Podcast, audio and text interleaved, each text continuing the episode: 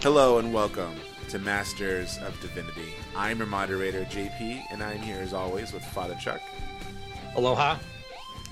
Um, and uh, occasional Matt will, will be here uh, soon. I, I promise, I think. Maybe. He should be here. He should be here. This is what we're talking about today is, is, is was sort of a uh, an idea that he and I both came up with that we wanted to talk about. So he should be here. Otherwise, if he's not, woof, he's missing out. Uh, and Chuck has a question. Yes, Chuck. I'll, I will field this one. I, will field this one. Chuck. Yeah, uh, I don't want to. Uh, I don't want to potentially jump the gun on what you're doing here, but should we also acknowledge the other member of our of our uh, recording session today? Oh, are you talking about Brandon? Yeah, Brandon, who's all Olan Mills style behind you. Yeah, uh, you know we're we're buds, uh, hanging out, just guys being dudes, taking pictures together. See. Yeah. He's very stoic and still. I appreciate the fact that he can maintain that level of stillness. He's a good listener. He is a good listener. I do you notice though that on the altar behind him is a little banner that looks kind of like the one, very reminiscent of what I've got behind me. Oh yeah. Which is uh, which is which, what is that? Well, I believe that goes. I believe that's a sort of orphrey that um, attaches to the back of a coat. Oh, okay. Uh, yeah, it seems that's like a banner. Oh, okay. I gotcha.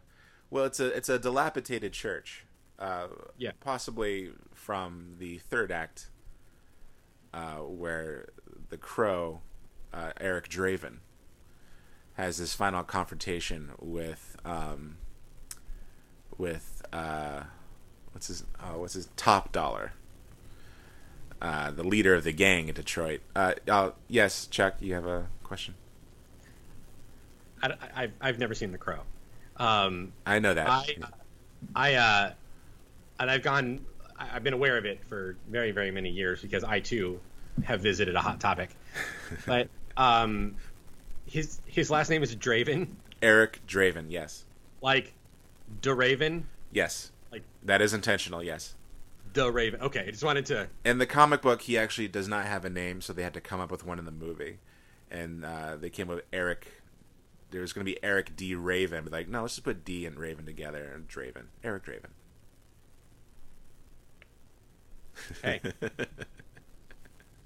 and yet, and yet, nobody will pick up your scripts. No. what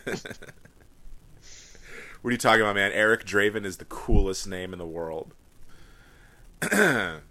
I mean, I guess in I guess I guess when you're 14 and in, in you've seen the Crow, and then it introduces you to the world of goth, and you discover the poetry of Edgar Allan Poe, and when you start reading The Raven, and then it hits you, oh, Crow, Raven, the Raven.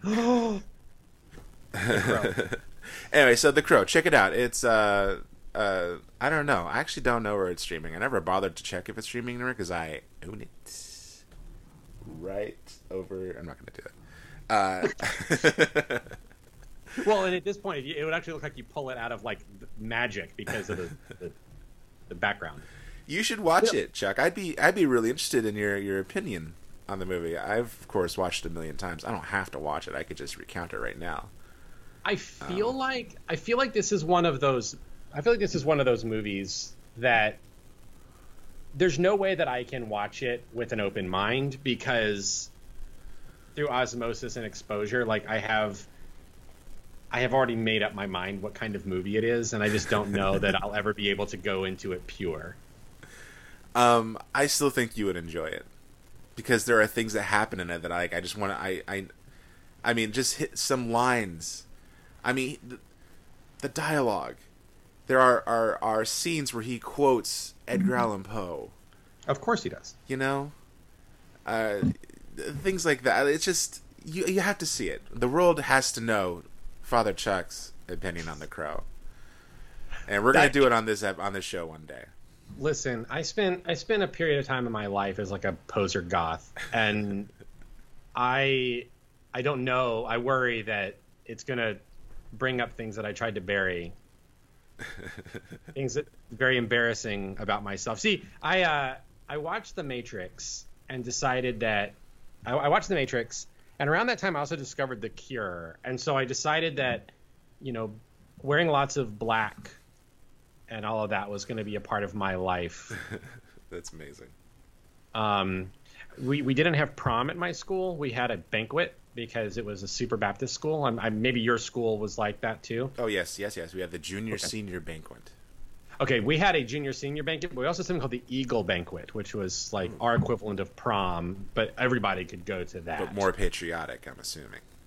No, Eagle was our uh, mascot. Oh, okay, all right. Um, but it was always it was funny. It was always at the uh, at the um, oh what is it the so the Rosen Hotel there in Orlando on I Drive, and um, with his position, he makes it seem like you're really interested in my story too. Uh, this is very I like it. Um, but no, so uh, it was a big deal. Emory Rosen Hotel. Other schools had their proms right across from us, so we could watch people like actually dancing and enjoying themselves, and we had the stupid banquet. Anyway, long story short, it was kind of like the Oscars. People like dressed up, right? That was like the, that was the only draw as an opportunity to dress up. So I went one year. Black suit, black dress shirt, black silk tie, black rimmed glasses with blue lenses. awesome. Yeah. That's, that's so. Uh, I'm. I, so you know, there's there is that there's that little piece inside of me. You know. If you watch I, it, Chuck, if you ah. watch The Crow, specifically for this for our show, and we do an episode on The Crow, I will host it in full Crow regalia. Oh, now I'll do it. I'll shave the beard. I'll dye my hair. I'll put on the makeup. Oh, that's so tempting. I but there's actually a part of me that would rather yeah. you dress like you did when you were into the crow. well, that's dressing like the crow. N- nothing would go on my face. That is the thing. Like it would just be like an Audioslave shirt with spiked bracelets and khakis. I didn't really go all out. Like you have to understand, I was still living with my parents when when I was into the Crow. So like if I dressed like how I watched the Crow, that would probably have been disowned. So I didn't really, you know. Okay. But I'll I'll I'll do it. I will. Okay, and I will consider it now. Okay. All right. maybe maybe I will watch The Crow as part of like our Halloween theme episode. Ooh, that'd be cool. And then I could be that one guy who shows up dressed as the crow at the Halloween party. Which, by the way, reminds me of that great photo of the woman who showed up at the Halloween party dressed up as the Babadook, and uh, no yeah. one else was dressed up. Yeah, great photo. that is good. okay. okay, all right. I wish yeah. we could talk more about the crow, but we can't. Uh, we actually do have a topic. Um, EDM, right? We're talking about EDM. Good dance music. Okay, so so um, I guess the best way to sort of introduce this topic is to you know it's kind of like two stories my there's my side of it and matt's side of it and how it just sort of converged um, and I'll, I'll, just get into it uh, i learned recently about uh, what's known as on the internet as edc and edc stands for everyday carry and uh, i guess it's it's mostly centered around communities online who share what they carry with them on their person every day. Um, and so and and uh, so it's it's what's interesting about it is that like I I think like I just I actually found the subreddit years ago. But years ago, it was very different. It was just like a way to kind of see like a window into people's lives. You know, like oh, this person is a journalist. So what do they carry? What like what's in their pocket? And you see like a press pass or something, and like a camera, and uh, you know a, a notepad, whatever. I don't know. I'm, I'm, like describing like a 1940s like Clark Kent, like like he has a hat with this has his press on it, you know. Uh, um, and or you know different uh, uh, different occupations and stuff. Um, but what's interesting about it is that like it's evolved so much over the years, and it's sort of clashed with other, we'll say demographics instead of subcultures. uh, that there's there's there's sort of like a uniform to EDC now. And what these people do is they go on Reddit and they take out the stuff that's in their pockets. Supposedly, I'm pretty sure most of this is like pre-planned, you know, for internet points. They kind of you know, uh, spread them out in sort of a minimalist, kind of very uh, uh, uh, photogenic way. Like, you know, you've got yeah. your objects all lined up, and you take a picture and you share it. What's interesting is that, like, from what used to be a very diverse set of, of like things you find in people's pockets, has become very homogenous, and that it consists of um, these days a knife usually a folder knife, uh, a flashlight, like a t- like a little flashlight, and um, a wallet, because it's usually men doing this, uh, and sometimes, not often, a Leatherman. Yeah, I like the. Have you seen the Leatherman bracelet? I have. And it looks it looks really uncomfortable. It's like a, it looks like a bike chain. yeah, isn't that what it's called? The Leatherman chain or something. Yeah, it's a cool idea. Yeah, that's interesting. Probably better for like if you're like a welder or something. like if you're, you know, if you like like climb sky, skyscrapers for a living or whatever. It doesn't really work if you're a priest. No, probably not. Could have blessed someone like jab their eye out with like a screwdriver. Comes in handy in a fight, probably.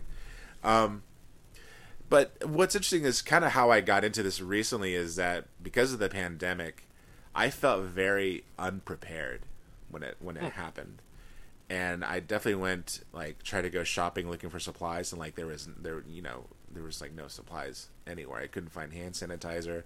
I couldn't find um, all kinds of you know uh, you know disinfectant sprays and stuff that I really needed. Um, masks, forget about it.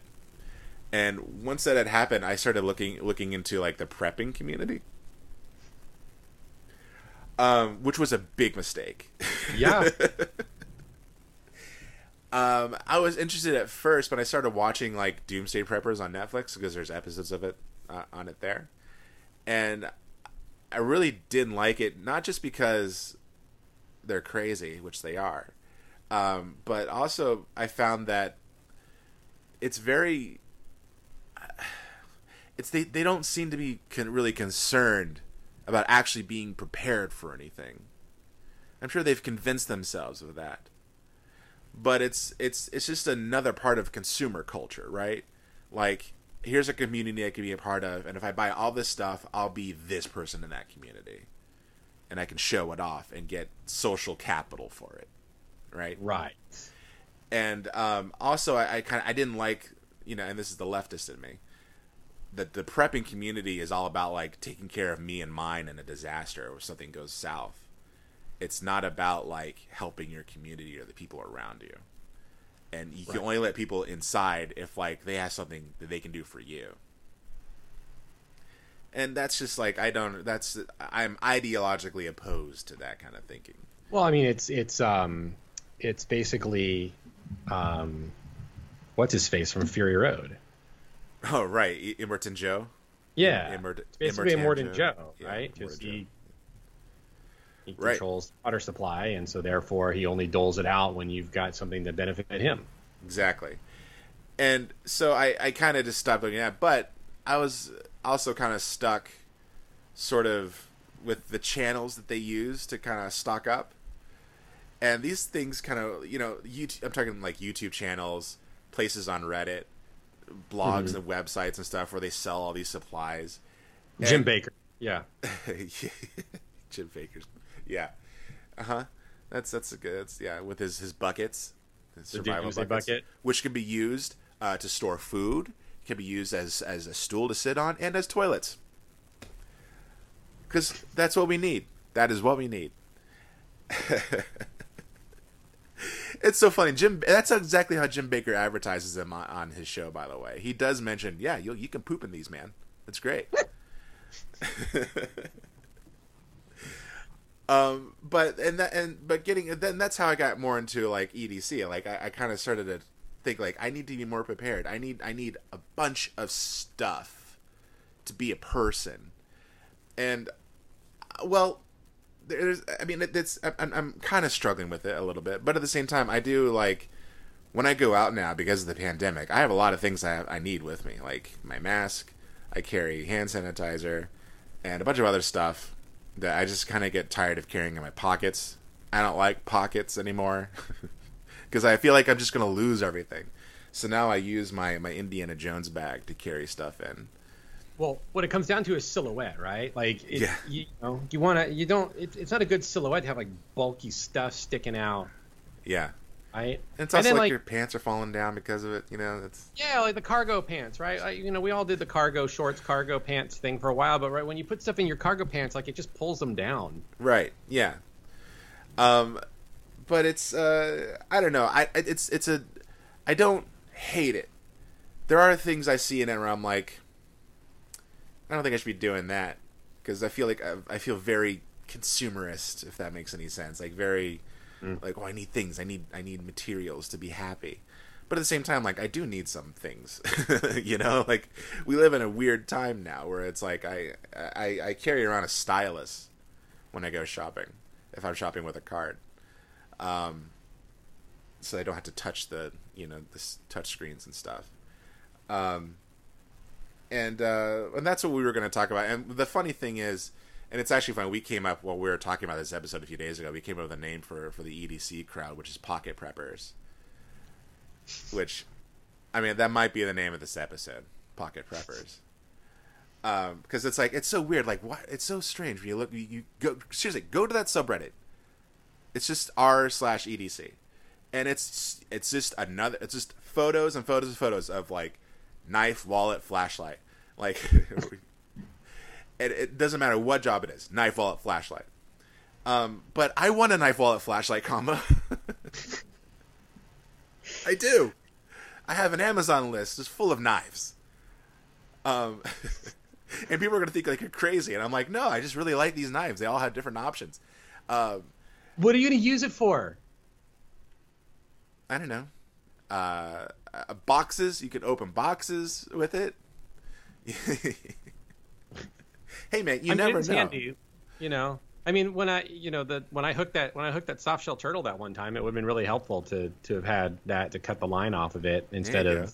And see, you're a surfer. You can, you're a surfer. You can strap a knife to your thigh. You know, like to No, your no, you- shin, like like those Navy SEAls used to do, right? I mean, if if I want to get, well, that's actually an interesting question. Like nobody would do that, but like if I were to get dropped in on, like would anybody actually like? Because that's normally like what people do when you look like a kook out in the water. Like we're just not gonna take you seriously and drop in on you. But do they drop in on the guy with the dive knife on his leg? I don't know. I have a dive knife. there you go. Do it. Is it made by Mora by any chance? I don't know. I got it when I was scu- when I when I was when I took scuba diving lessons because they Yeah. told me that I had to have one because it's a helpful tool while you're scuba diving. Yeah. Well, what's interesting about this story is that I got really into it. I became really into all the communities and all of all, all of like I'm I'm an EDC expert at this point. Okay, um, and it's and it's both because it's it's kind of funny, and also because there's some cool stuff I like that I probably want. And hey, you know what? Living in a country, you do need a knife. I can't tell you what you're going to need it for, but there have been moments where it's like, well, I really need a knife right now, um, or like a screwdriver. Those are two things I've always needed that I just never have on me. Um, but uh, what's interesting about it is I found out there's also this bag that I really want called a commuter pack, and it's made by an independent company that gets all their funding through crowdfunding on Indiegogo. And I was talking to Matt one day. I don't know how it came up, but I was telling him about like how I kind of ran to this EDC community and telling him about these knives and stuff. And he's like, "Yeah." I was telling him how like you, how I, I need a bag now to carry things whenever I go out because of the pandemic. And he's like, "Yeah, there's this bag I really want called the commuter pack." And I was like, "Oh my gosh, from Funk Street Outfitters?" He's like, "Yeah." How'd you hear about that? I'm like, "Oh, I've been following progress for months." And apparently, Matt has been like waiting for this bag to come out for like two years, and like I just I just found out about it. and then we started talking about like all the gear we want and have. Well, Matt has more gear than me, of course, because he has Right. like a stable life. I don't. Um, all, all my EDC gear is like junk. Um, but yeah, so But like right, but like but think about like stuff that you like, you know, a Leatherman and things like that. Knives is it useful for you like for like you know trimming leaves and stems and right? Oh, well, no, I actually have uh, a very specific kind of. Uh, I call them nippers. Um, You have a very specific set of tools. I do. yeah, I mean, the, the, the, it's it's it had, the, the blade has to be slightly curved and they have to be sort of needle pointed and yeah, it's. I can't use a Leatherman. Right, they use those same kinds of things in like um like uh aquaculture, like with aquariums Bonsai and stuff. I know you're talking about. Yeah, yeah. Yeah, actually, there actually are bonsai tools I want to start using instead of the ones I use now because they seem way more comfortable and way more precise. Mm-hmm. See, I, like like I've been saying for years, Japanese things are just better. They are. They are. And like I've I've gone to YouTube channels where people cut weed and they use like these really cool like Japanese scissors. That have like big loops on them and stuff, and they're like Mm-hmm. Oh yeah, curved. I, I I need one of those totally. because they think things through. oh, I know. Like so, this pencil. This is a Japanese. This is a Kurutoga Yeah. pencil. It's a great writing utensil because on its point, you look if you can look real closely in the mechanics there. Uh huh. There's like see if I can get this. I'm trying to get it. There we go. If you look, there's like these little grooves in there. And what it does is, as you write, it spins and it gradually lengthens the le- the le- the lead, so that That's every weird. time you press down and write, it lengthens the lead just a little bit, so you, you never have too much or too little lead. That's amazing. I need Yeah. it. Yeah, it's from Uni-ball. I uh, I got it. Um, well, we we on Amazon Prime is a great little show called Prime Japan. Yeah. And there's an episode on Japanese design, and they showed this pencil, and Kana and I were like, "We have to get this." And so we Kana tracked them down and ordered them. And then now here in Hawaii, you can buy them at like various Japanese office supply stores that we have here. But um, yeah, it's a great tool. That's awesome. I want one. You can also get them with like Studio Ghibli characters on them now. Ooh, nice. Teaser. Um, Yeah. But yeah, so that's that's basically my story and like how I got into EDC and how I I've I've reined it in. Like I used to spend like an hour just researching pins. Like an hour an hour looking into flashlights cuz like I do have This is particular the only pin you ever need. I know. But like the Fisher space pins are pretty cool too, right? Like you know you know what those are? No. Fisher space pins. They're modeled on the pins that astronauts take into space. Oh yeah, did you write upside down? yeah, that's cool. There's a whole Seinfeld episode about that. there is. I think that's how I heard about it. no, I I am an absolute purist when it comes to the Pilot G2. Is the only pen worth anything? Though I made a mistake, and this is the uh, fine. I like the extra fine, the Yeah. the .68. This is the 05. But it's a versatile pen, good for writing, good for drawing. Love it. I have a, I have a pin gear. Well, it's because of Randomly Eric Draven. yeah. I have a pin gear, which I think is supposed to be in the style of a Pilot G2 because it's Yeah, it is. The, it's sort of the RoseArt version of it. Yeah. pretty much. Like I said, I'm I'm very poor, um, but but yeah, I, like I said, I've reined it in since then. But what's what's kind of fascinating to me about it is that like all this stuff, like I definitely now have spreadsheets, of, like oh. things I want to buy. Um, but what's interesting, what's fascinating to oh, it's got a little a little guy. Do you know what this is? Is that a laser pointer? I found this. I found this like in my desk at my last church, and I've hung on to it because it's so darn cool. So it lights up, Yeah. Ooh, that's but look at this. Look at this. Look at this. So like the Barbasol can here. You got Dodson here showing you how it works. Um, I'm gonna start squealing. open it up, and it comes loaded with screwdriver bits. That's amazing. that fit into the tip that you can also light up. But I have to screw the thing back on. But they all store in the little holes in the back there.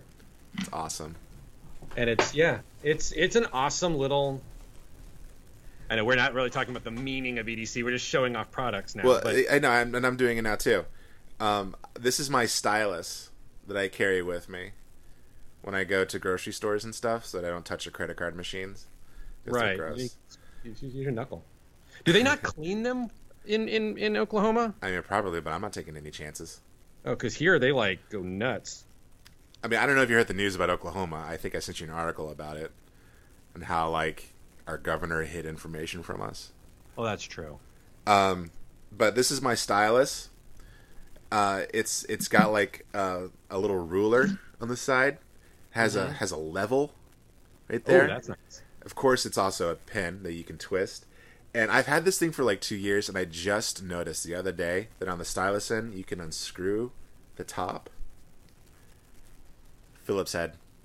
Oh, there you go. You can take out the Phillips head. There's a magnet inside, and on the other side, And then you got a standard. flathead. Nice. Bam.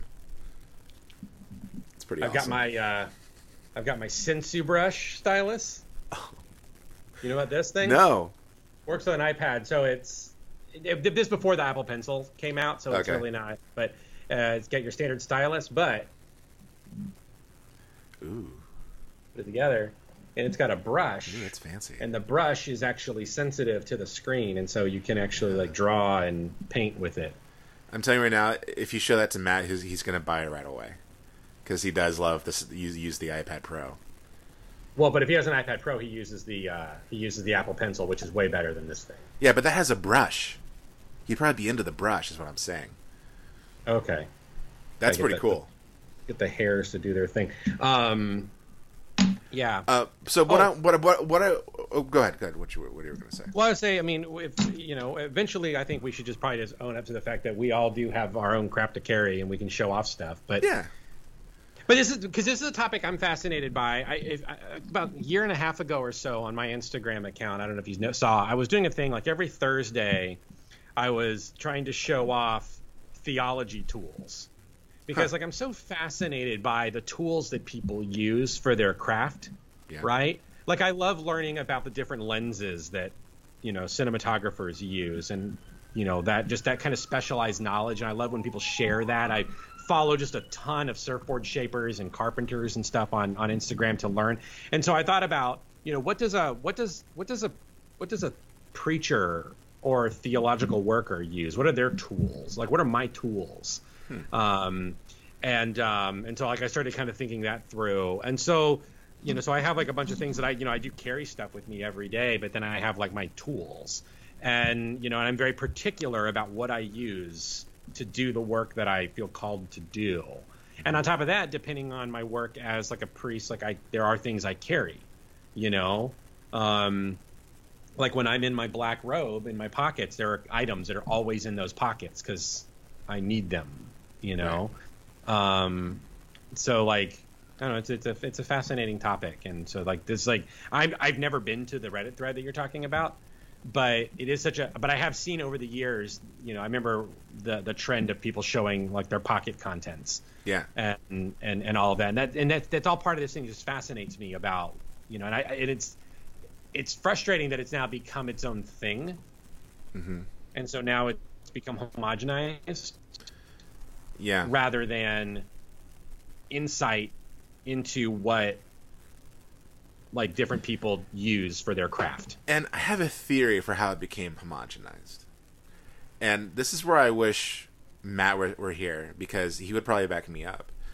Um, I think that EDC is probably most applicable to people in law enforcement and military. And I think that law enforcement and military, like their EDC, is homogenous. Like Mhm. every cop should probably have the same set of tools. Probably the same for like soldiers and stuff. And and the EDC subreddit, there's a lot of cops.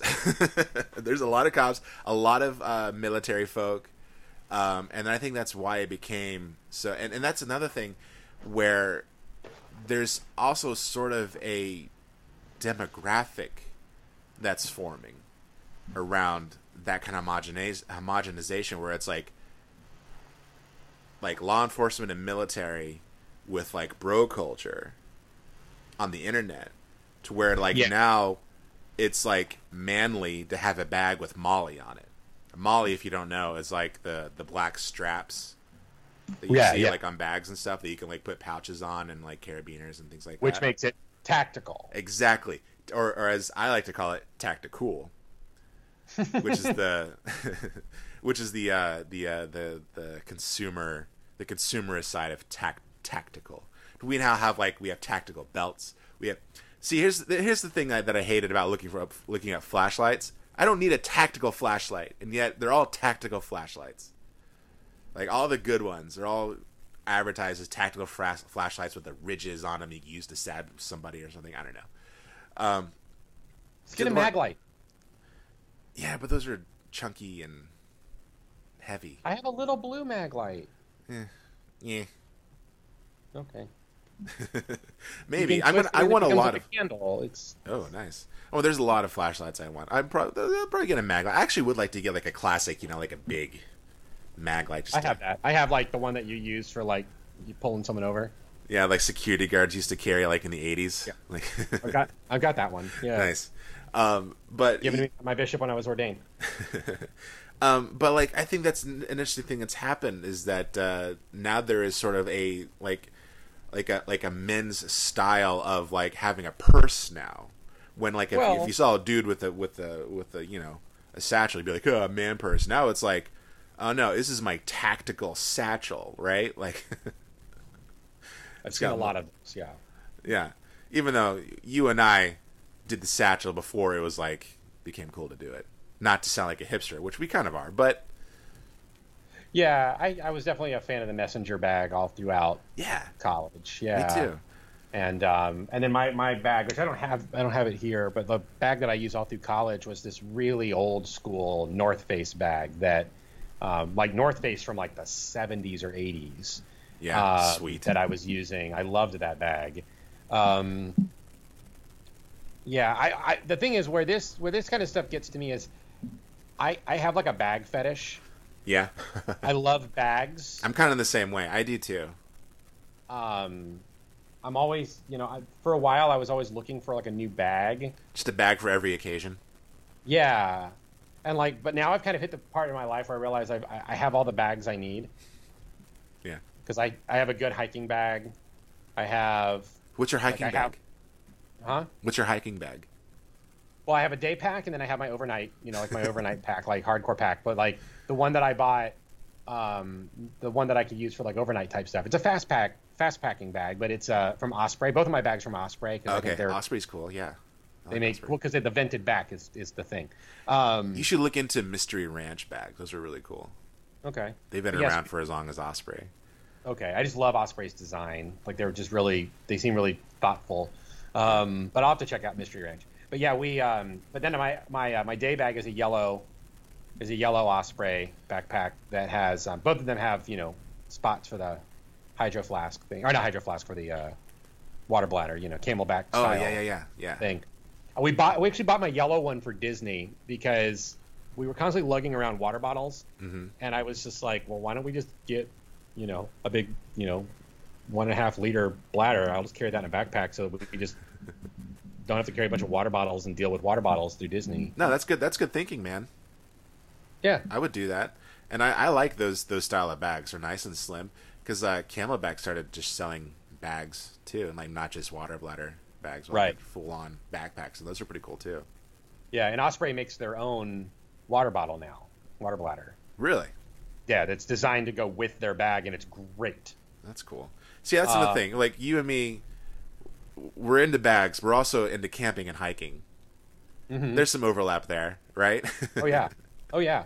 Oh yeah. Like with my, I mean, my camping stuff pretty much stays packed and ready to go at any time, right? Yeah. And uh, um, and we bought we bought little Osprey bags for the boys so that they have their own. They carry their own water bottle now, and you know a few things. Um, and then we're looking we're we're probably we're looking into maybe getting the Osprey one for carrying a baby, yeah. Nice. um, just because it's the lightest of all of them. We've we- we've done a ton of research into all the you, baby backpacks, and it's the lightest one.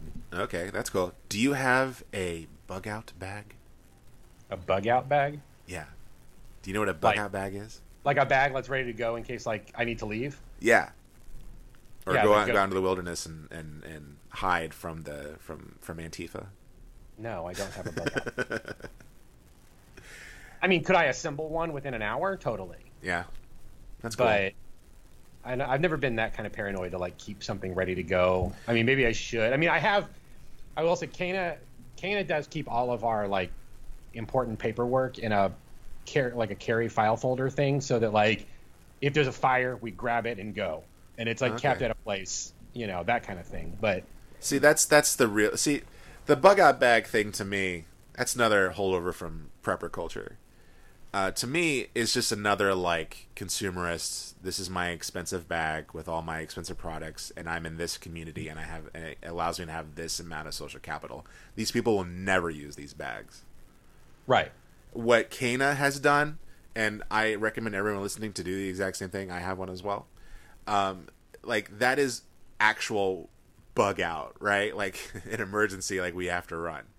Like if you have to go an emergency, you're not gonna need like a, I don't know, like a like a gas mask, probably, right? Like right. you know, I mean maybe now because of the pandemic, but, um, but I don't know. That's just another thing that I that's that's part of the EDC prepper kind of crossovers is the bug out bag, and um, it it just it's it's so I I used to think they were kind of cool, but now it's like it just seems so useless. I don't think you would ever be in a position to ever use any of that. It just seems like a waste of money. Yeah, well, and it's also it, it, it, it enters into this very interesting psychological place Right. and philosophical place of because in my experience the people who have those sorts of things are also very self-proclaimed patriots Mm-hmm. Yep.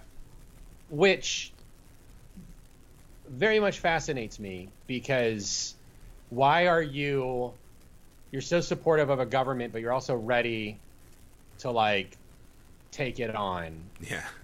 It's a very weird thing It is, and it's. I, I did a little research into this, and what we know as this sort of culture of preppers and preparedness used to be known as survivalism, right and uh, a great movie that makes fun of it and uses it to great uh, comedic and exciting effect is a little movie called Tremors.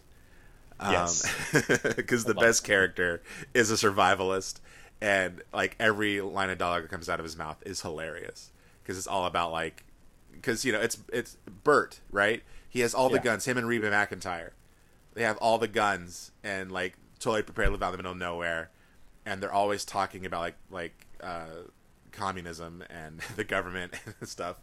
So it, it dates back to that like Cold War era paranoia right when people were buying bomb shelters and stuff. Yeah basically like they were afraid of red dawn Yeah, exactly. Hey, you know what else? And I found this out in my research. Research. You know what else pop up popped up around that time? Self defense culture, mm-hmm, mm-hmm. where people had to learn uh, how to protect themselves either through martial arts or a concealed weapon. you know i never thought about this i never thought about the like sort of indirect connection between karate kid and the cold war. Yeah, exactly. but it's there. Mm-hmm. And there were i mean like you know i mean gun culture is is embedded in american society right? Like there's always been a time where americans have owned guns but the whole culture around owning a gun on your person at all times it's a fairly new thing. Right. Right and because like- there was a time where it's just like oh you, you could i mean if you're a farmer sure but like if you live in new york or if like you live in like a suburb you know those those rescues are out there buddy. Yeah, there, I mean, there was that time, right, where, I mean, I think about like my grandfather's generation, where it was just like, you're a man, you need to own a gun, yeah. Right? Like, you just need to have it in case you, you know, just put it in the cl- it's, you buy a shotgun you put it in the closet right? Right, a right. double barrel remington from 1920s and just like Well, leave it in the I mean, closet. Yeah, I mean, I had, I, I was briefly, I guess, an illegal gun owner. Do you? I don't know if you remember when we lived together. I had a, I had a rifle. i didn't know that Um, it was an antique rifle. It was like Maybe I did. my- I just remember. It's this my grandfather's antique rifle that my when my grandmother or when he like around the time my grandmother died, she was like, "Your granddaddy wanted you to have this." I'm like, "Okay." Um, it didn't fire. Like it had there was it was there was it didn't work. Um, really beautiful woodworking and metalworking on it. Turned out that it wasn't like my grandmother was like, "Oh, it's this is your granddaddy's childhood rifle. He used to hunt squirrels with this thing." And I'm looking, I'm like, I know that my grandfather came from dirt poverty. There's no way he owned a gun this nice.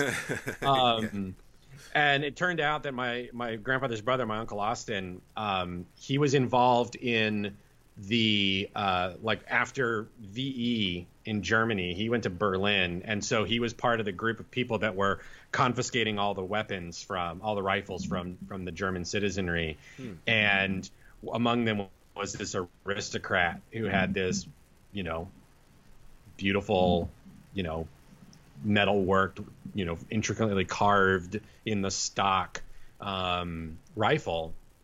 And when they, you know, my, my, my grandfather's brother found it and was like, "Oh, my brother chuckle like this," and so he uh, he you know got permission to take it and brought it back to the states, and he just gave it to my grandfather. And my grandfather was sort of like, "Thanks," and I never saw this gun. It was never like proudly displayed in the home or anything until like it did not emerge until after my grandfather died. My grandmother's like, "Here," and I'm like, "Thanks, Nene." Um, yeah. but and then I I gave we my mom and I got rid of you know gave it to a gun collector. It was just sort of like here, um, like I don't want to deal with all the, you know, we had to deal with all the, you know, paperwork stuff. But Yeah. um, but yeah, like but like the, but the, the, that's a very different culture from what we see today with guns, which is oh yeah. so rooted in this paranoia that well, let's be honest. Because it's an industry now. That- Well, yeah, but you know, I mean, let's be honest. What are they afraid of? They're afraid of people of color, right. right? Mhm. Um, Antifa is code for black and brown people Well, taking over. I mean, right? I, I mean, I, I, well, as someone who is embedded on this side of the culture, they will say, "Yeah, we need to protect ourselves from from Black Lives Matter protesters because Yeah. they're going to burn burn our houses down." Right. But it's Black Lives Matter and Antifa. They're like they're they're working together in conjunction. Is how they're being perceived. Of course they are, right? Yeah. um, but yeah, that's and that's the element within this whole. With, But you're you know, right. Yeah, it's it's it's it's dog whistling. right? Yeah. and it's very weird and like and these things all start like you said they're starting to kind of connect together um of you know because that's that that's really you know when i think of when i think of the prepper the survivalist prepper people i think of white dudes who are hiding out in the woods afraid of black america coming for them Yeah. that's what i that's what i associate this with um I mean, essentially, it is that sort of stereotype of like, you know, the person who wants to live out in the middle of nowhere because they because they have some John Wayne idealized figure in their heads, even though it is Right. par- also part of a deep rooted fear of just a fear of society, the conservative fear, right? But I wonder too. The the other side of this is like the protester culture. Yeah, and that's the thing I wanted to touch on because I think the culture is changing because of 2020. Because, I mean, go ahead and say what you want to say. Well, say because I when I, I you know I, I went to a Black Lives Matter protest here in Hawaii and um and like even I was like thinking about stuff like because I had read stuff online about the protest. You know, they're saying things like make your signs out of plywood so that you have like an item to bat tear gas canisters back at, you know, Right. or it's like a shield, right? Yeah. Um, and I, I was thinking about stuff like that, and I was, you know, I almost brought like I have a respirator that I use for making surfboards, and I thought about like bringing that in the event of, you know, something going down. Yeah. Um, and I had read all this stuff, and there's definitely like this prepper mindset Mm-hmm. to like the protest movement stuff, to people who are like really into protesting, right? Because they, they're carrying gas masks, they're carrying umbrellas, they're carrying, um, you know, again, signs made out of sturdier materials. Oh well, yeah. Like there's infographics on like what a what a typical you know uh, Hong Kong protester protester had had on them when they were doing their Right. protest. right. That I think a lot of people are starting to model after as well during all. yeah these. yeah yeah well because they're they're they're like on um they were networking because their their their advice and stuff that they were doing wound up communicating with the blm protesters during the George Floyd protest. There, there was a connect. There was some going back and forth with them. Like Yeah. that was a I think I've heard Kind of that. um, and um, you know, and so there's a there's a very that, that's a very like you know mili- somewhat militaristic mindset because you're preparing yourself for war. I mean, what happened It's at at St. John's Lafayette? I mean, Right, Every, yeah. every picture looked like a war zone. it's you know it's it's it comes from a sense of destabilization Yeah, because at that point you do have to start relying on yourself and your community around you instead of like Target or what's being marketed to you. You have right. to start thinking about like, okay, I'm not going to have someone holding my hand. I need to figure out on my own like what am I going to need. Here's another piece to this that I'm, if you allow me to sort of introduce a thought. Yeah. um because this was a thought that occurred to me when I was, you know, I participated in the Black Lives Matter protest as a as like a as a clergy person. That's why I did it. Yeah. Right. I wanted to show that the church was was there. Um, found out, by the way, um, from some evangelicals that I know here. They young evangelical couple told me that they were really surprised and, and glad that I was out because they went to the protest and they said we don't know of any pastors of our from our side of things that Wow. participated and they were like we didn't you know and so i was out in my black dress like i was very publicly a priest at this protest. And um, got a lot of people who are just very grateful like we're glad you're here. Um, you know and masks and the whole things that we had to do. But like i like i said i really thought about bringing stuff in case things went down. But then i thought and this was the int- the idea i want to introduce. I thought of you know when jesus sends out the 70 he says you know carry no bag no purse one pair of sandals you know only clothes on your back right? Don't you know don't go basically prepared you know basically go into the world you know vulnerable Really? um, you know and he says you know when you go into and he's you know he's not sending them out down the block he's sending them you know to other Throughout cities. Yeah. and and he says, you know, he's sending all throughout Galilee to different cities. You know, they- they're they're probably gone for weeks. And he says, you know, when you go into a city, find who's worthy there, and you know, let and let them put you up, and whatever they whatever they offer to feed you, eat it. You know, um, so there's this element. So it's, it's I guess what's kind of interesting to me about this, why I bring it up, is because, right, a lot of the uh, there's a stereotype element I think to uh, that I think is fair to make about some of these more tactical type pocket prepper type Yeah. folks that they probably skew toward the white Protestant Christian side of things. Yes. Um, and it's interesting that because I grew up to church with people like this, so that's why I think that, you know, you know, but Jesus very pointedly tells his followers, like, don't prep, hmm. right? You know, like be spiritually prepared, but don't be so over reliant on the things of the world in order to get you through this stuff, right? Like go into the world being vulnerable, willing to accept whatever people are willing to give you, you know. And so I'm, I'm that's that's I think that's an interesting idea. Yeah, and I think it's it's interesting because it it um they're kind of going in with with with nothing on on you. Um, you're kind of making yourself more approachable. I think, especially if you're going into more impoverished areas, right? Right. like I mean, if you're gonna go, let's say you're gonna go to like help a real, really like a like a leper colony or something, you're not gonna show up in like your best robes, right, with like a sword. Right. You know, you want to come like just what you what you've got, right? Just to kind of it kind of shows like you're not hiding anything, you're not trying to start anything. And Yeah. people- Well, it's yeah, it's almost like the Buddhist monk, right? You know, the when you're when you are ordained or whatever it is as a Buddhist monk, whatever the language is for that, the thing they give you is a sign. Not only do you get your robe, your habit, Yeah. but they give you an empty bowl, hmm, interesting. and that bowl is for begging, and that's it symbolizes that. You know, whatever's put in the bowl is what you use. So if somebody scoops food and puts it in the bowl, that's the food you eat. If somebody puts money in the bowl, then you use the money to, you know, help poor acquire food for yourself or whatever, right? But you survive off of that. So it's like you have your robes and your bowl, Right. and that's it, right? And in like in Christian culture, you know, the Christianity went through a, spirit, a period of time where once it became the official religion of the Roman Empire, it, it, it became very politically influential.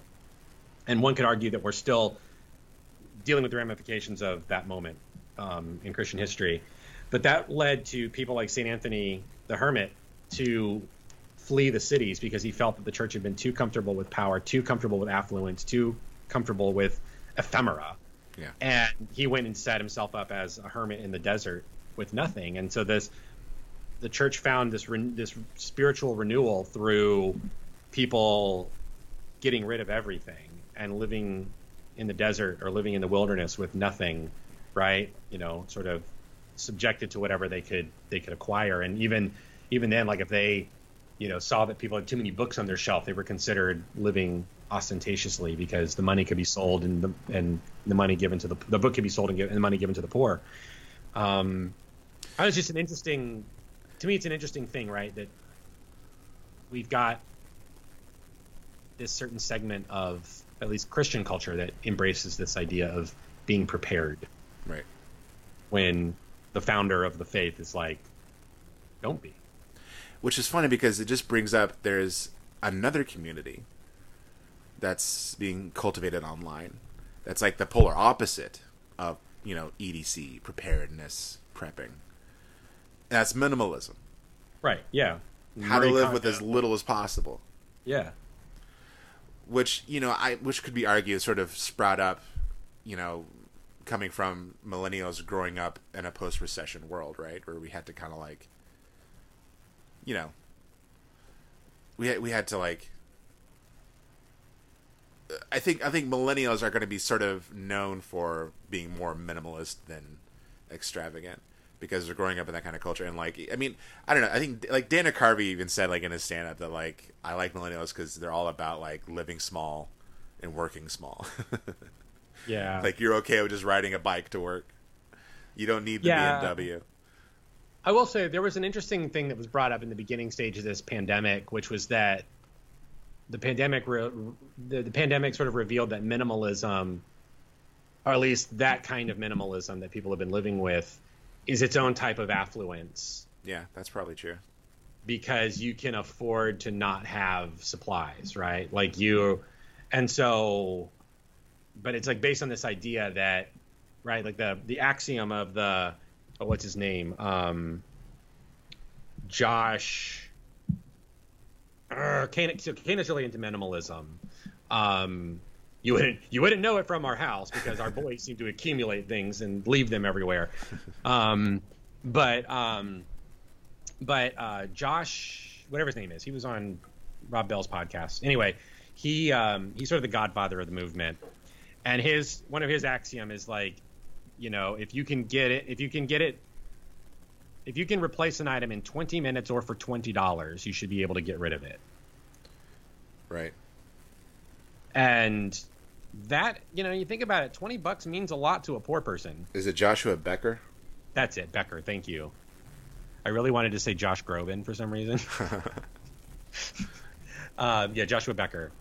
Um, and you think about it though, like 20 bucks 20 minutes if you're poor those are yeah that's that's not that's not something you have you know the ability to if you're working two to three jobs and because yeah and you know minimalism is another place that has a subreddit where people post pictures of their minimalist homes yeah you know and it's again it's another way to you know accumulate the social capital aka right, that's why I'm internet a, points yeah that's why i'm kind of i think the, the better mentality is like enough right? right. And that's going to be that's going to be subjective. Enough enough is not something that you, you can't really create a culture around enough, right? We're going to start it. yeah, like let me post a photo online of like, look at this, like this is a normal guy's house, like it's just a normal house. yeah, it's sort of the, the, the normcore version of all this. Yeah. um, right, like enough. You know, you gotta, you know, enough, right? And then that, and that also raises this yeah, because you can't really build status around enough, right? Because with the, yeah. the concept of enough then raises the deal about what people who don't have enough. Yeah. And so how do you, right? Because like minimalism, right? Like the idea is like, well, anybody can be minimalist, right? Like the homeless guy is minimalist. Yeah. Yeah. I will say the minimalism thing is something I did struggle with a little bit when I was uh, when I was working at a church full of homeless people in Washington D.C. Really? Because I started. I, I had this conversation with a homeless guy once. I um. I wasn't. I wasn't hungry. Like they have a breakfast, and we, uh, we were expected to sort of grab a plate of food, and uh, and uh, eat have breakfast with the homeless folks. And so I um, one morning I just wasn't feeling all that hungry, so I was like, I'll just grab a cup of coffee and sit with some guys. And so I just grabbed a cup of coffee and I sat down at the table. And this guy across from me was like, "You don't got no food?" And I said, "I just wasn't feeling it today. I just wanted some coffee." And he was like, "Well, you could at least got the plate of food and shared it with us." Hmm. And I was like, and that's when I started to think about, oh, you know, the fact that I could choose to not have a meal right now Right. was sort of its own type of privilege, and it was its own. It was its bizarre own form of selfishness too, Hmm. because it was like, well, this is all I need. There Yeah, wasn't exactly. much thought about what these guys need, which gets back to the point you were making about the whole prepper culture. and, and uh, preparedness, preppers, that's even starting to spread a little within the leftist communities. But what's interesting about it is they're trying to figure out how to make it available to their community and not just me, because that's what's going to differentiate them, the two cultures, right? Two subcultures. Right. um, and and that's interesting because there are leftist gun cultures, and they definitely say like buy as as many guns as you want. These are the six guns you should have. Also, you should be lending them out to your neighbors instead of like don't let anyone take them. You know, for, for when when the revolution comes, you and your neighbors will all be armed. Yeah, well, I mean, you think about right. Like, that, there's a there's almost like there's an element to like almost like what you saw like street gangs do in places like Compton and stuff in the 80s and 90s, Oh, right? yeah. Where where being a gang was partly due to the fact that if the police showed up, it was to abuse power. It wasn't you know, just to respond to a bad right. So there's idea. A lot of the street gangs started as a way to like, you know, sort of look after their community and take care of their community, right? Of course, Right. you know, will, will to power and other things get involved with that, and it becomes a much more ugly situation. But when you look at like you know, neighborhoods that are largely either that are either abused or or ignored by the police, that mindset of what, what we have to do, what we have to do to take care of ourselves, Mhm. right? That makes sense. Like, like you know, like like Tupac says in in Changes, right? We got to do what we got to do to survive, right? We got to you know look after each other. Um, and so like I so I get that. I mean, I get that. I I still I have I have issues as a as a as a pacifist with the idea of any kind of gun ownership. It sort of feels like yeah, well, I, I'm using guns keeping as a an example. You're quitting. You're quitting smoking, but you keep a pack in the closet just in case. Like that. There's something, you know, defeatist about that. But Well, yeah, I mean, I'm, I'm using guns as just sort of an example. There's also, I mean, like, yeah, like you said, it's a whole other conversation. yeah, there, there's, uh, if you are interested, by the way, you're listening, you're interested, there is a great blog called um, The Prepared, and it is about sort of that sort of preparedness, but it's not like a crazy right wing. These are not insane people, and trust me, I've I've been all over this culture for the past few months. I know who the crazies are, I know who the normals are, and the the prepared is cool because it's all about how to uh, be prepared, but also prepared for the people around you, like your neighbors and stuff. Like there's whole articles on how to like pickle things, you know, like how to make pickled foods and stuff, or uh, like how to store grains and things like that. And it's all again, it's not so you can survive; it's so that your community survives. Whatever. Well, and this is right, and this is right. This is. I've been kind of thinking a lot lately, ever since the pandemic, about how this sort of stuff has exposed the problems inherent with our with our industrialized society Oh, and yeah, yeah. There's how- not enough stuff. yeah, well, and like how our how our agrarian agr- agrarian society in some ways was better Yeah. Because in an agrarian society or you know pre I mean you can even have it in an urban society too. It doesn't have to be agrarian, but like in a you know sort of pre-industrial or whatever society, you know the idea that you would that you would share like you would pickle a bunch of stuff and share it with your neighbors. Mm-hmm. You know like that's like I- i've been really exposed to how how i just don't have those muscles you know since i moved here because you know Hawaii is a very sharing culture. Yeah. And it's a very it's gift giving and reciprocate and, and reciprocative culture. And I'm still trying to get into that rhythm. But like we have we live in a duplex and so our neighbors who are this young couple, they don't have a lot of money and they live right next door to us. And they regularly like they come from the grocery store and they're like, Oh hey, we saw this stuff and thought your boys might like it. Here you go. Here's some like sweets for your kids or you know, we thought of you, we know how much you like, you know, papaya, so here's some extra papaya for you or or whatever. And like a lot of people when it comes to fruit and stuff they don't buy it in the grocery store because their neighbors have fruit trees and they share their fruit with each other. And right. you know so it's it's very interesting coming from a very you know very materialistic it's very South- anarchist in a way. Yeah. Well and that's the kind of anarchy that i think i'm very attracted to is the communitarian ar- anarchy.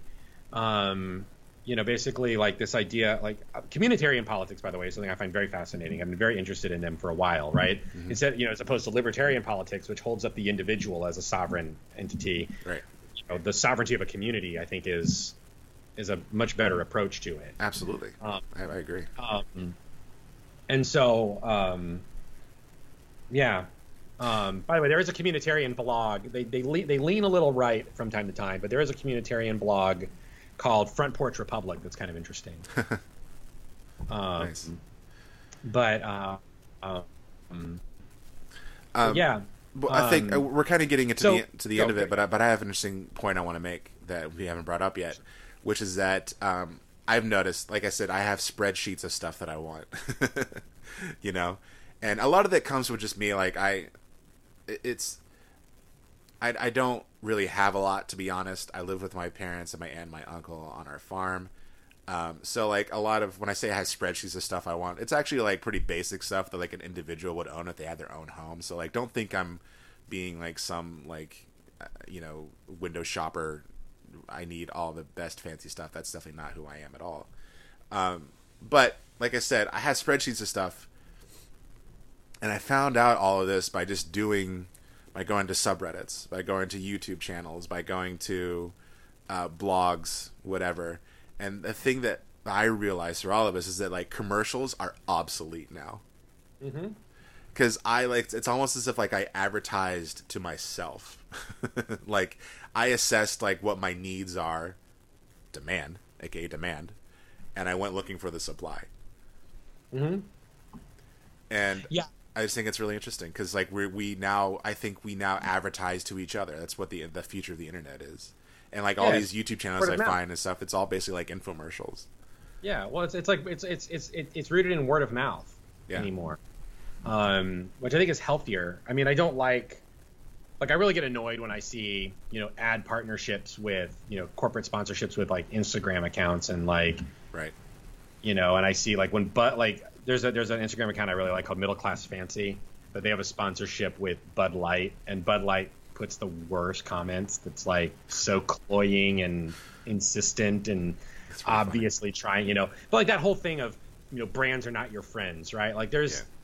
there's that piece that's annoying, but um, but I think of um, well, like so there was a story recently about this woman who plays like a character for AT&T commercials. She's sort of like the Flo of Mhm. AT&T commercials. Yeah. I don't know if you know what I'm talking about. Yeah, I know what here. you mean. I know. Yeah. Okay, I don't, I don't, so I I don't know saw- her name, but yeah, I saw the story about it, and mean, and and I, because I, I there was like a, it was like it was on my news app, and it was there because she's apparently been dealing with like very like sexual comments made at her, yeah, I've heard of that. Yeah. people like fetishizing her character and stuff, and and I saw like it again, it Which is what like, happened to Flo.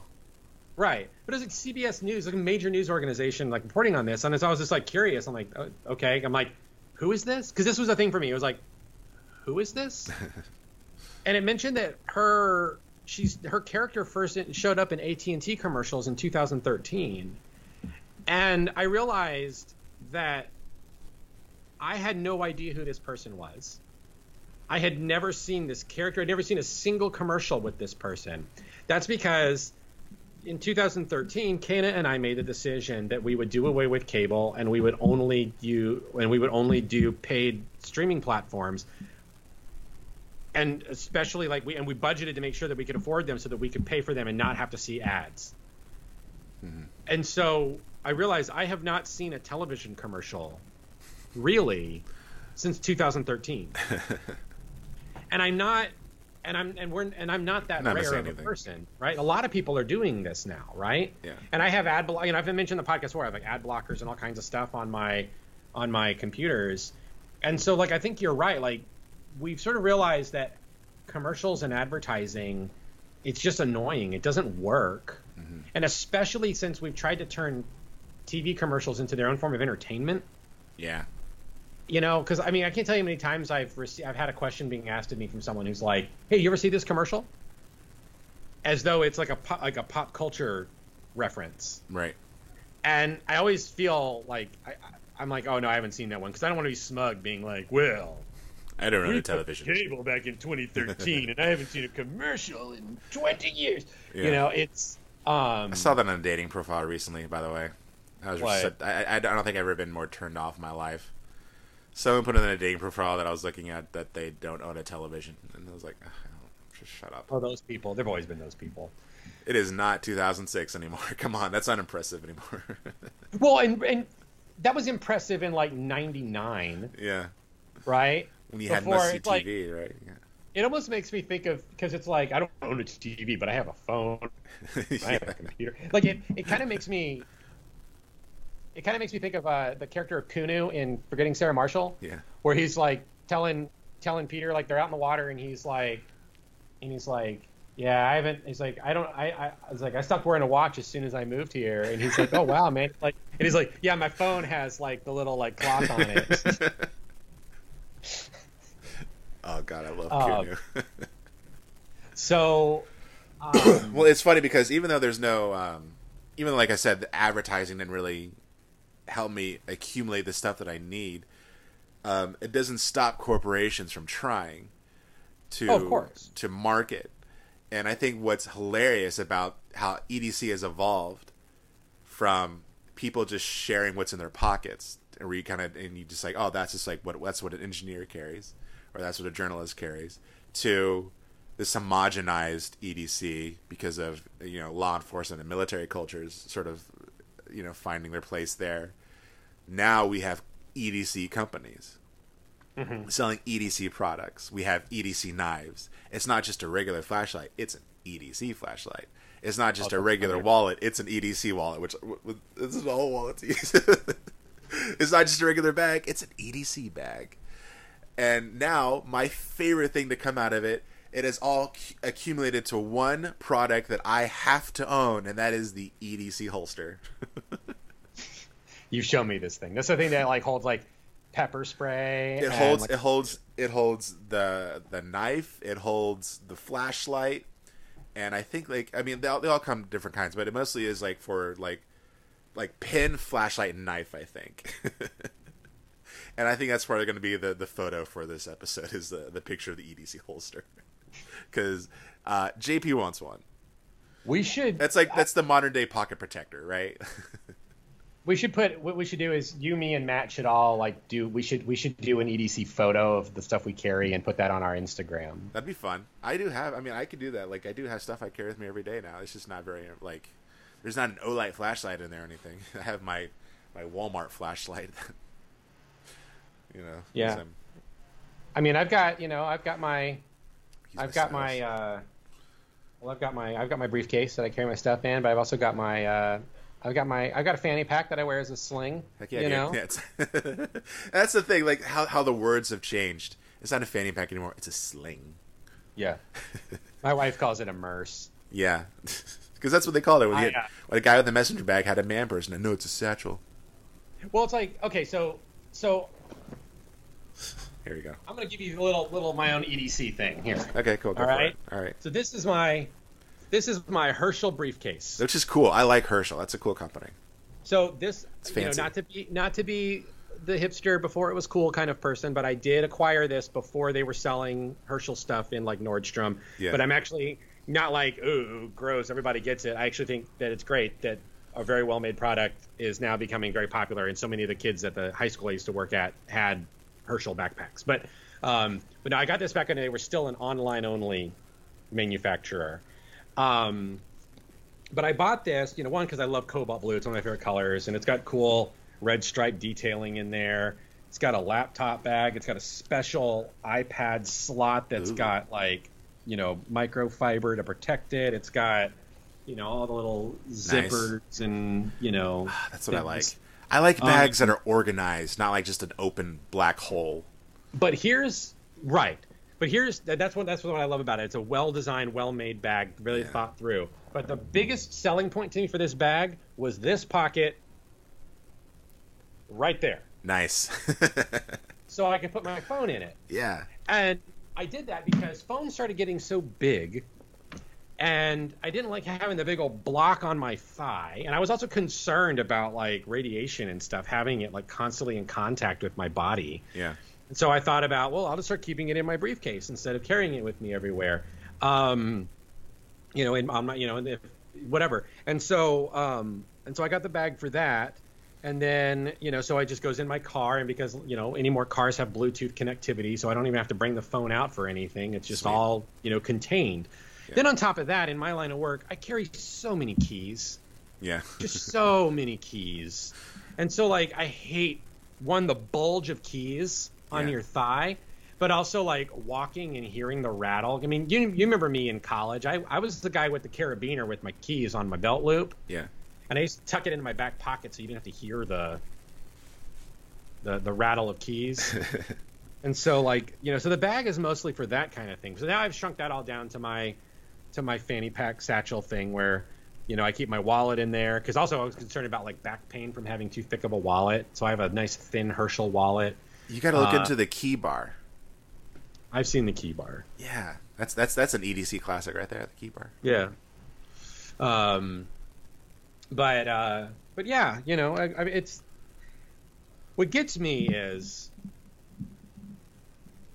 first of all, this is totally us men experiencing what they've done to women for decades. Oh, Totally. Yes. I I agree with that 100%. Right, because like for you know, they were like because what do they do to women, right? They're like, we're going to give you clothes but no pockets, Accessorize. but we're going to expect you to have to carry a bunch of junk with you, Yeah. right? Um, you know, and some of it's by virtue of you know, like biology, right? You got to carry, you know, Yeah, right, feminine course, yes. products, right? Um, but then of course, makeup became a thing. You got to carry your makeup with you, and then you've got to have money, and you've got to have, you know, all that kind of stuff. Um, you know, I remember my mom always having, you know, this big purse. And of course, it went, to, you know, mom, mom's got candy in there and she's got, you know, all kinds of stuff she can pull out. So like A women daily have a daily been- planner perhaps. daily pl- women have been like prepped, right? Because their purse allows them to always be prepared, right? And so like, that's like the whole thing. Mama is always prepared. Mom's always got something in her purse, right? Like Tons of tissues, just filled to the brim with tissues. Right. Loose tissues. right and so like you know and then but then how how hilarious is patriarchy where we then made fun of that yeah. like if a man tried to be like what i just want to be pairs like oh you got a purse I mean, seinfeld also has a whole episode about the man purse the murse Yeah. and you know or the european carry-all as they call it yeah. um, and um, you know, and so like, so we've mocked people for this, but then somewhere along the way, we were like, actually, yeah. makes a lot of sense. And do you know who did it? Who? The Japanese. You think so? Japanese. Seriously, I because the people that I've always seen, all the men that I've always seen carrying like little bags and stuff have always been like Chinese, Japanese, Korean people, hmm. right? And I, and I and I'm saying the Japanese specifically because of the amount of rail travel that is involved in Japan. Oh, of course, yeah. People use trains so much that it just seems logical to me that that Japanese men would be the ones who came up with the idea of, well, I got to carry a bunch of stuff because I'm going to be on the train and walking around town and stuff, so I need to have stuff on me. And so, and right, in China, fanny- they're all bicycling everywhere. Yeah. yeah, and trying to bike, and you know, and like initially the fanny pack, but then they started cross body wearing the fanny pack, Mm-hmm. and when I would go to Disney, that's who I would see with all kinds of cool little bags with just like just the just enough, Yeah. just enough. Right, getting back to that was always the Japanese tourists. And like I, followed this one dude around at Epcot because I was trying to figure out where his bag came. He had the coolest bag, and I could never get the label, figure out who it was. And I, I'm so upset that I didn't find out what that bag was because it was the coolest bag I've ever seen. Um, That's funny. Yeah. You should have just asked him. Excuse Yeah, me. I guess that bag so. rules. Can I take a picture of it? it was like three, four years ago. I was very insecure about this sort of stuff. It's all right. You know, now I wouldn't carry, but Yeah. anyway, I've got my I got my Uniqlo my Uniqlo purse now, and my key on my my key on my Kia is you know it's a wireless entry car, so I just have to keep the bag on me. Open the car, put my phone in it, keep my wallet in it. I gotta and that, just to show. I'm a I'm a dad of a young of an eight week old baby at this point. I've got I've got a diaper in there. I've got oh, wipes. I've got my mask because that's the other thing, right? The masks. I've also got a spare mask in the event that, like, That's good. yeah. I uh, can I show you one of my one of my, my prized possessions? sure. uh, my hand sanitizer. I actually, it was I bought I bought a big bottle of hand sanitizer when there was like you couldn't buy it anywhere because a local dispensary made their own hand sanitizer and started selling it locally. And um, but the funny thing is because it came from a a whiskey dispensary, it came in a plastic whiskey bottle, and so like applying liquid hand sanitizer, it's it's not it's not like the gel, it's just like like water basically. So applying, it'd be like it, it looked like I was in, like if I did it in the car, it looked like I was about to like take a swig of whiskey, and just like poured it on my hands. That became a that became a, hassle. So I went to Walmart and I bought a uh, a spray bottle, as you see here, and I, I just fill it every now and then, and it's a nice little little spray, little spray of hand sanitizer, and it smells. It's so funny because d- dispensary hand sanitizer smells like rum. Like it has a buttery alcohol smell to it. I mean, it's better. It's ba- I mean, they're they're, they're it probably got residual from the old alcohol in there, but it's also basically just like overproof booze. yeah, well, it also has hydrogen peroxide in it, so you can't drink it. Right. So don't do that. But uh, no, I mean that's this little thing. It's I mean I, I it was the happiest day of my life when I did this. By the way, like I felt so, I felt so clever. I'm like, take that, COVID. So There here's my here it is. like- Um, you know, I've got so things I've got. I got a spare band for my watch, There you go. so that because you know, being where I'm at, I can just throw one of those surfboards in my car and go to the beach, and that way I have a waterproof band for my watch because I can swap out the band. Yeah. Um, just so many keys. Just so many keys. Just so many. A pen and my hand sanitizer, which is Episcopal Church branded. Nice. Okay. Holy Uh, hand sanitizer. and then uh, it has a. it's like got some kind of perfume in it. I'm not a huge fan of it, but you know, when I need it, I need it. But no, you, you showed the thing you're most proud of. You showed the thing you're most proud of. Here's what I'm proud of. My Diocese of Southeast Florida branded metal reusable straws. Oh. I've got my straight one. I've got my curved one. and this one I'm really proud of. I just bought it the other day. My boba straw. That's amazing. and I have and I have all the cleaners so I can rinse them out. Oh, that's great. That's so good. Now, see, now I want those straws. Yeah, I gotta get some of those. three bucks for the metal boba straw. Um, and uh, I don't currently have it in here. I just realized, but I also um, I also have a little kit that has fork, knife, spoon, and chopsticks Ooh, that goes in a package that I can keep that's in cool. here so that I can have utensils anytime I need them. Oh yeah, we're definitely gonna do some Instagram posts. Yeah.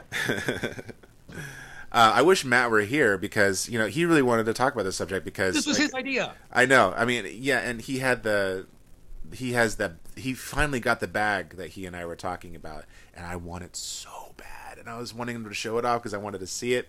The commuter pack, it looks great. Uh, it has like a little hole between one of the mo- modular pockets on the outside in the bag, so like you can put a power bank in there and hook your phone up to it through through the the the wall of the bag. It's so cool, and it There comes is- with the it comes with a third like a, a second strap that you can use if you're like actually commuting, you know, so like it doesn't fall Right. right over if you're on your bike. Super Yeah, cool. my, I mean, I had a I had an Osprey messenger bag that had that. nice. Um, Um, but yeah, I want it so bad. But Yeah, I- uh, no, he didn't make it. So Is there any? There's there's there's something just so satisfying about a well designed product. totally, yes, Right. especially ones that like last forever. Right. which is so Yeah, rare. like, like the thought of like the thought of right, again like designing a pouch that has little holes so that you can run a power bank yeah, like just that little those kinds of little touches right like on this on this herschel bag the fact that there is a little pouch big enough for a phone yeah, and it doesn't stick out it goes all the way in like that's such a great little it is great. great little detail you know i love it love it Cool. Well, I th- we've I think we've reached the end, and uh, we have Unfortunately, Matt's not going to be here, which means the next episode he has a lot to say. we should probably give him a little spot to kind of tell his little piece because he has an interesting take on it too, since he's law enforcement. Um, did I just get a? right There he is. he just messaged us on Signal. oh i didn't get it yet by the way shout out to signal Yeah, we're hackers now. Apparently, right? We're we've gone underground. We're off Oh the grid, gosh. off the digital us grid. and melania trump apparently huh? i said us and melania trump Oh, is she on there too? That's cool. We Well, there was a big deal about the fact that just I saw yesterday that there was a uh, a story about they found that she was using private email servers Oh. Hmm. and everything, and including using communicating with people on Signal. Oh, really? Yeah, Interesting. Her. What about her emails, huh? Yeah, for real. Ugh, don't get me started, dude. Um, uh, okay, so well, that's about it.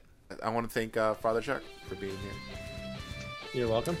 and uh, to everybody else, thank you so much for listening and watching. Be sure to like, subscribe, do all that stuff. Join us again next time. Have a wonderful week. Good journey. Good journey.